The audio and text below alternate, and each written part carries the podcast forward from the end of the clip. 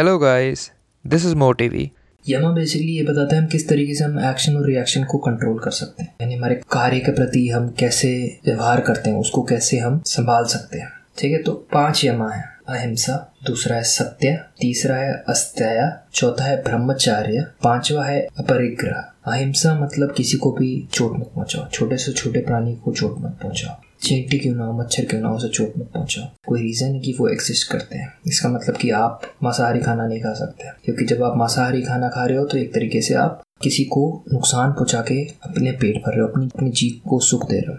ये नहीं करना है, ये पहला यमा है। दूसरा, सत्य। हमेशा सत्य बोलो। चाहे कितनी कठिनाइयाँ हो, सत्य के रास्ते चलो। अब कलयुग में क्या होता है कि हर समय सच नहीं बोल पाते। हर समय सच बोलना सही नहीं है कि आपके लिए, आपके जीवन के लिए, आपका वो लोग फ़ायदा उठा ले। तो इस स्थिति में हम क्या करें?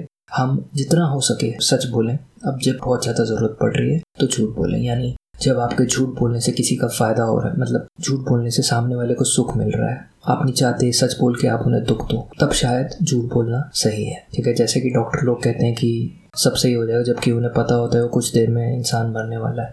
फिर आता है अस्तया। अस्तया का मतलब कभी चोरी मत करो। अब चोरी सिर्फ़ चीज़ों का नहीं होता, चोरी भावनाओं का भी होता है। अगर कोई बंदा आपसे कोई इमोशन एक्सपेक्ट करता है लव हो गया, दोस्ती का हो गया तो वो चीज़ उन्हें तो वो चीज़ उन्हें, उनसे चुराओ मत। अगर कोई बंदा आपके साथ वक्त बिताना चाहता है तो उन्हें ना भूल के उनको मत पीड़ा दो किसी तरीके से।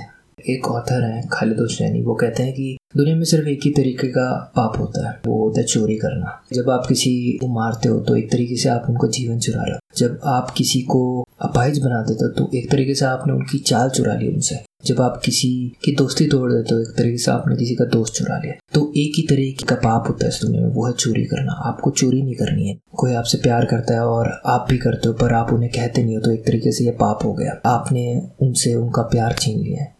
ये आता है अस्तया में कभी भी कोई भी इमोशन किसी से मत चुराओ कभी भी कोई भी चीज़ किसी से मत चुराओ अपने आप को भी खुद से मत चुराओ ठीक है? तभी आप अंदर से खुश रहोगे। चौथा पिलर है ब्रह्मचार्य। ब्रह्मचार्य का क्या मतलब है कि ऐसी चीज़ों में एनर्जी मत वेस्ट करो जिससे आपका नुकसान है। यानी इसमें आता है कि जो भी कार्नल डिज़ायर है, जो भी काम वासना है, उनसे आप दूर रहो। और उन चीज़ों में अपनी शक्ति व्यक्त ना करो। हम सबके अंदर लिमिटेड शक्ति होती है। अगर हम इन चीज़ों में शक्ति अपना व्यर्थ कर देंगे तो जो हम करने आए हैं, इस दुनिया में कार्य करने आए हैं, उसके लिए हमारे पास शक्ति नहीं बचेगी। तो हमें अपनी सारी ऊर्जा उन चीज़ों में लगानी है, जो चीज़ें हमें खुशी देती है, जो चीज़ें हमें कल से बेहतर बनाती है। ठीक है, अगर ऐसा हम करेंगे, तभी हम खुद खुश रहेंगे और दूसरों को खुश रख पाएँगे। फिर आते हैं अपरिग्रह। अपरिग्रह का मतलब है कि लालच मत करो। अक्सर क्या होता है कि जो हमारे पास जो होता है मुझसे कुछ नहीं रहता। है इस चीज़ को आपको ना एक्सट्रीम में नहीं लेके जाना है। आपको ना ज़्यादा लालच करना है, ना बिल्कुल ज़ीरो लालच करना है। आपके अंदर एम्बिशन होना चाहिए कुछ पाने का। अब रॉबिन शर्मा कहते हैं कि ज़िंदगी हर तरीके से प्रचुर होनी चाहिए। यानी आपकी जीवन हर तरीके से पूरी होनी चाहिए। अपरिग्रह का मतलब है कि जो आपके ज़िंदगी में आपके आपके अंदर थॉट्स आते हैं कि यार, काश मेरे पास और पैसे होते तो शायद मैं खुश रहता। ठीक है, वो चीज़ें मत करो। अगर आपको खुशी चाहिए तो आप अभी रह के खुश रह सकते हो। जो साधु होते हैं, जो मंक्स होते हैं, जो मुनि लोग होते हैं, वो खुश रहते हैं, उनके पास कुछ नहीं होता। कैसे रहते हैं? क्योंकि वो प्रेजेंट मोमेंट में उनके पास जो है, उनसे वो सुख ले रहे हैं। वो जो करना चाहते हैं, वो कर रहे हैं। ठीक है, आपको भी यही करना है। आपको जो करना चाहते हो, वो करो। आपको अगर पैसे कमाने हैं और तो पैसे कमाने और जाओ। पर ऐसे थॉट्स मत आने दो कि, यार, मेरे को और चाहिए। अगर मैं और मिलेगा तो खुश रहेगा। आप किसी चीज़ से खुश नहीं रह सकते। खुशी एक स्टेट ऑफ़ माइंड है। अगर आपको खुश रहना है तो आप अभी ही खुश रह सकते हो। आप बाद में कभी खुश नहीं रह सकते।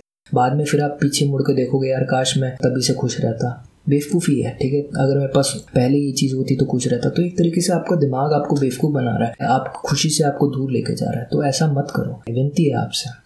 तो ऐसे थॉट्स मत रखो अपनी ज़िंदगी में जो आपको दुखी बनाते ठीक है? जो आपको एक तरीके से लालची बनाते हैं। क्योंकि जैसे एंडलेस साइकिल बन जाता है कि यार मेरे पास बड़ी गाड़ी होगी तो मैं शायद मैं खुश रहूँगा। आपके पास बड़ी गाड़ी आती है, आप सोचते हैं मेरे पास बड़ा बंगला होगा तो मैं खुश रहूँगा। ठीक, बड़ा बंगला आता है, मेरे पास और बड़ा बंगला होगा तो खुश होगा। तो कोई लिमिट ही नहीं है। ये चलता रहेगा। जब तक ये खत्म होगा, तब तक आप बूढ़े हो चुके होगे और आप फिर बोलोगे, यार, मैंने पूरी ज़िंदगी में करा ही क्या? ये सारी चीज़ें ले ली जो मैं लेके भी नहीं जा सकता अपने साथ। मरने के बाद थोड़ी लेके जाओगे, पैसा, गाड़ी, शोहरत, ये सब थोड़ी लेके जाओगे, ये सब तो आपको यहीं पे छोड़ के जाना पड़ेगा। तो ऐसे थॉट्स में रहो। अगर आपको खुश रहना है तो अभी इसी वर्ल्ड में खुश रहो। बहुत बहुत धन्यवाद इस ऑडियो को सुनने के लिए। अगर आपको मेरा काम पसंद है तो प्लीज़ मुझे फॉलो कीजिए, मेरे चैनल को सब्सक्राइब कीजिए। और अगर आप चाहते हैं एनिमेटेड वीडियो देखना इसी बुक समरी की तो लिंक जो है वो डिस्क्रिप्शन में है, उसको फॉलो कीजिए। Thanks for listening